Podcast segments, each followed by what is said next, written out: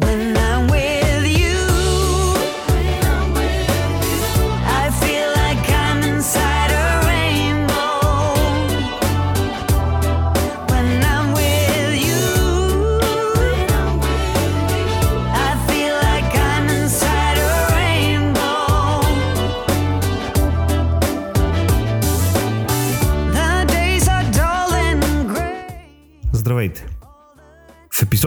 54-ти на подкаст Честна дума ще говорим за Месеца на така наречения прайд свърши.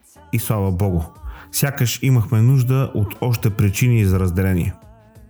Нов закон в Унгария разклати Европейският съюз. Германия се опитва да налага нов ред в съюза. Какво може да се обърка, нали? Имат ли граница свободите? Какво показва практиката в страните, където прайда вече не е противоречив? Кой има полза от изострена риторика и кой раздухва и обостря дебата? България построи половин милиард километра магистрали. Делян Пеевски остана сирак, след като майка му и ДПС се отказаха от него. Америка започна пак да бомбардира Ирак и Сирия. Не мърдайте. Продължаваме след малко.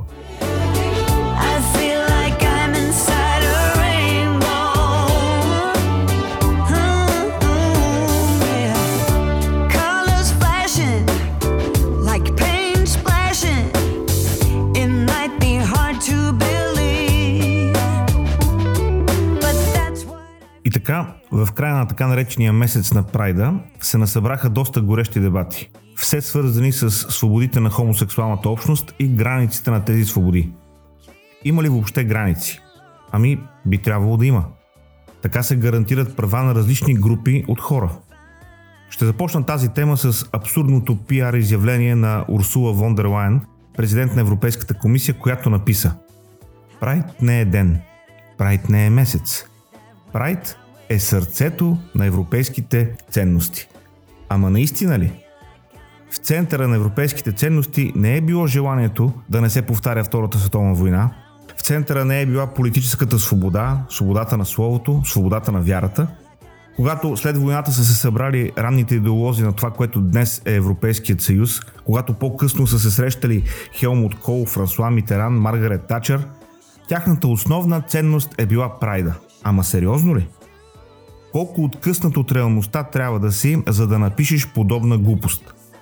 И понеже се съмнявам, че го е написала лично тя, разбира се, че става въпрос за медийния екип на тази жена, която има далеч по-важни въпроси, с които да се занимава в момента. Но така се налага нов световен ред. Нова световна мерна единица. Като се променя, изкривява, изопачава историята. Не, прайда не е в сърцето на европейските ценности и няма значение какво повтарят западните клонинги на Цецка Цачева. И така, влизаме в темата за закона срещу педофилията в Унгария, който разбуни още повече духовете. Какви са фактите? Това е въпросът. Знаете ли, че в Унгария еднополовите граждански съюзи са уредени с закон, а партньорите имат право да се наследяват, да получават информация за близък и въобще всички законови права, които ползват съпругът и съпругата. Тогава за какви нарушени права става въпрос? Новият закон изрично забранява преподаването в училищата на така наречената джендър идеология. Това, което само преди 20-30 години е било класифицирано като психично заболяване или джендър дисфория, а сега се опитва да ни обяснят, че не е било заболяване. Било си нормално. Ами, не е нормално. И деца, и възрастни страдат в такова състояние. Нивата на самоубийства са много високи при тези хора и нищо не се променя, дори и след медицински процедури и операции. Хората в такова състояние имат нужда от специализирана помощ, от подкрепа, а не от някой, който да храни объркването им. Унгария има право да приеме такъв закон, защото това касае вътрешното право на страната и Европейският съюз няма нито моралното, нито юридическото право да се меси. Какво обаче се случи? Кметът на Мюнхен, явно много разпален по тази кауза, реши да използва Европейското първенство по футбол и конкретно матчът на Унгария, за да протестира срещу въпросния закон в Унгария. Ама ти кой си вече Чупенчо? Не си ли чувал, че има официални канали, по които една страна да контактува с друга? От УЕФА не позволиха стадионът в Мюнхен да бъде осветен в цветовете на дъгата. Но пък от общината раздадоха хиляди знамена на зрителите. Това много ми напомня за един друг кмет на Мюнхен. Карл Филер се казва, който изкарал една доста дълга кариера като кмет заради лоялността си към Хитлер и заради умението си да защитава идеите на Третия райх. А знаем, че спортът е бил силно оръжие в инструментариума на национал-социалистите. Някои европейски страни и особено Германия се почувстваха задължени насилствено да наложат новия си ред на всички. Мисля, че точно Германия трябва много да внимава.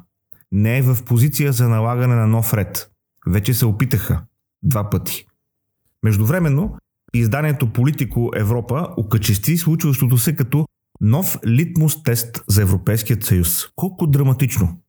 Това, приятели, се нарича false framing – неправилно рамкиране на проблема. Прави се целенасочено, за да обрече всеки дебат на неуспех. Гей проблематиката не може да бъде литмус тест за Обединена Европа. Защото, както казах и по-рано, тази тема никога не е присъствала като идея за създаване на Европейския съюз. Това е нова бутикова тема, която целенасочено се тласка напред от новите политически лидери в кавички, които обърнаха този велик континент на един турлюгювеч от сбъркани идеи. LBGT, трансактивизъм, ислямизъм, загуба на идентичност, климатичен нонсенс, културна шизофрения. Нито една от тези модерни ценности в кавички не е била налична при основаването на Европейския съюз и никога страните от източният блок не са се съгласявали с подобна програма при присъединяването си към Европейския съюз. Източният блок иска и винаги е искал Старата Европа, свободната Европа, до голяма степен християнската Европа. Трябва да си дадем сметка, че големите корпорации също са част от проблема – те използват подобен род тематика, за да хвърлят димна завеса върху останалата си дейност. Ето, например, Амазон въвеждат нови правила за кинопродукциите си. Хората, които работят, ще могат да се идентифицират по всеки възможен пол и признак, за който ви хрумне. Има си цял наръчник за това. Каква хуманна грижа, каква любов. Всичко това се случва докато шофьорите на Амазон нямат време и дори възможност да слязат от камиона, за да отидат до туалетната.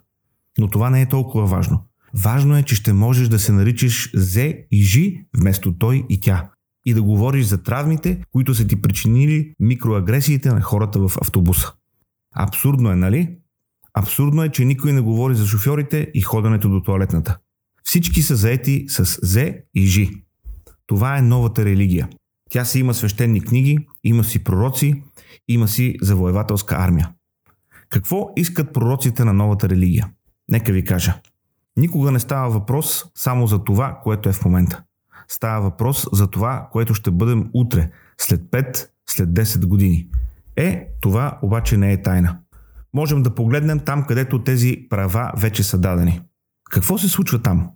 Настъпил ли е мир и разбирателство? Не. Сега има нови права. Е, какви нови права? Ами, ето такива. Мъж, който се идентифицира като жена, влиза в женски спа център и ходи гол.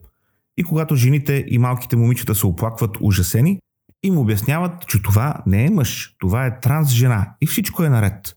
Разбрахте ли? Вие не сте добре. Вие не сте разбрали. Вие не сте влезнали в положение. Свиквайте. Това е следващата стъпка. Няма полове, децата ви се раждат без полови. Половете са социална конструкция. Няма мъже, няма жени можеш да бъдеш полово флуиден, т.е. да си сменяш пола всеки ден или два пъти на ден. За това става въпрос днес. Дори да не се говори точно по тази тема, не се притесняйте. Въпрос на време е. И когато става въпрос за Унгария и източния блок, може би европейските водачи в кавички, тези цецки цачеви е добре да се опитат да калкулират какви биха били геополитическите последици от тласкането на една трета от Съюза в друга посока а може би и това искат. Нова студена война. Безумие. Кой обаче има полза от изострена риторика и кой раздухва и обостря този дебат? Ами, както казват по американските филми, follow the money. Следвай парите. Виж къде и за какво се събира финансиране и лесно ще свържеш кой и за какво, най-вече за кого работи, за колко работи. При нас има две основни групи за противопоставяне. От едната страна са гей активистите, които безспорно получават финансиране по редица програми за борба с дискриминацията. Ако утре всичките им искания бъдат изпълнени, те няма да изчезнат, защото ще умрат от глад. Ще намерят друга, още по-абсурдна кауза, за която да се борят и за която да търсят финансиране. Същото въжи и за техните братя-близнаци, патриотите. Те са от другата страна на махалото. Тяхното съществуване зависи от това те да посочат враг, от когото само те могат да ни спасят. И така доносници на държавна сигурност и други полезни идиоти започват да насищат средата с информация по тази тема. Ако им последвате фидовете, ще видите, че се пише само по една, най-много две теми. И след всеки пост идва края на света. Норвежците идват да ни изядат децата. Сорос, Бил Гейтс и помнете. Само те могат да ни спасят. Само тези патриоти. Така се изгражда фалшива реалност и в нея, за съжаление, страшно много хора съществуват. Ще кажа само това. Не се ловете на ефтини трикове. Аз съм си изградил механизъм на преценка в такива ситуации и си задавам следните въпроси. Първо, аргументите, които се представят, имат ли смислова и логическа последователност? Второ, има ли доносници на държавна сигурност в конфликта и на коя страна от дебата са те? Трето, има ли парични потоци и на къде отиват те? И четвърто, каква е репутацията на водещите лица в дебатите? Мисля, че един разумен човек, когато зададе тези няколко простички въпроса, отговори си на тях и анализира отговорите, може да се ориентира кой за какво се бори. И докато едни се борят за права, други за свободи, България построи половин милиард километра магистрали. Това се разбра след изказване на Бойко Борисов. Той и ГЕРБ били построили половин милиард километра магистрали.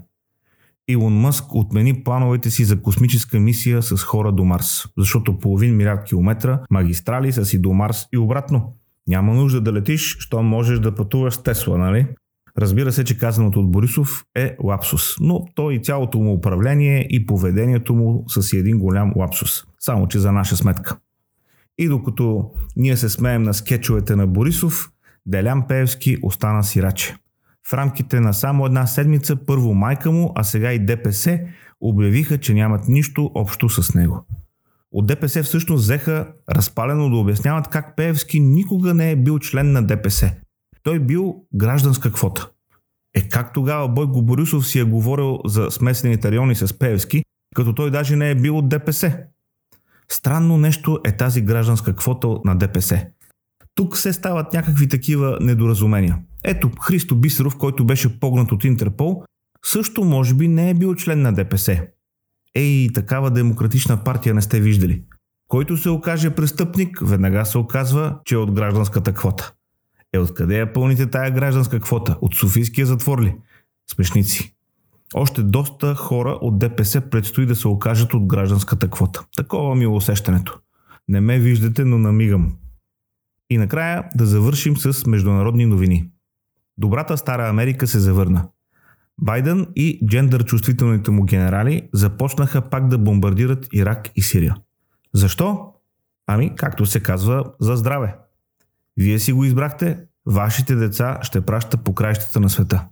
Тръмп с всичките му косури, злобни твитове, които бяха голям проблем за 4 години, не започна нито една война. Веднъж бомбардира летище в Сирия, като преди това ги предупредиха, за да няма жертви. Междувременно отстрани Сюлеймани, върна Ким на масата за преговори, спря Северен поток и накара членките на НАТО да инвестират повече в отбраната си. Е, вярно, той не се държи найс и не е сладкодумец. За сметка на това пък Байден свали санкциите от Северен поток, не прави нищо по въпроса с Северна Корея и подготвя възстановяването на провалената ядрена сделка с Иран. Но пък има равенство. Ето, може да намерите рекламата за набиране на войници в американската армия. Набляга се на равенството, защото всеки знае, че на бойното поле равенството има най-голямо значение. То гарантира победата, така да се каже. Обърка се този свят. Не, побърка се. Жените са мъже, мъжете са жени, черното е бяло, долното е възвишено, Каин се представя за Авел. Това е идеологията на новия ред. Срещу ценностите, срещу вярата, срещу науката, срещу човека. Като се замисля, желанието за новия ред не е ново. Нова е опаковката. Нови са цветовете. Мотивацията обаче си остава същата. Желание за повече власт, пари и контрол над живота на хората. Е, днес повече от всякога можем да кажем баста. Това беше за днес. Благодаря ви, че отделихте време за честна дума. Записките към епизода плюс връзки към всички платформи, където може да намерите подкаста са на адрес честнадума.com. Там ще намерите и връзки към всички източници, които съм използвал в днешния епизод. Споделете честна дума с приятели и контакти. А ако искате да подкрепите това, което чувате, може да използвате връзката към PayPal на честнадума.com. Следващата седмица ще имам супер интересен гост и предизборно ще говорим не толкова за политика, колкото за истински важни теми, които касаят обществото ни. Останете будни, поемайте достатъчно течности в това топло време и помнете. Доброто е добро, злото е зло, черното е черно, бялото е бяло. Има обективна истина и ценности, които си заслужава да защитаваме. До следващия епизод.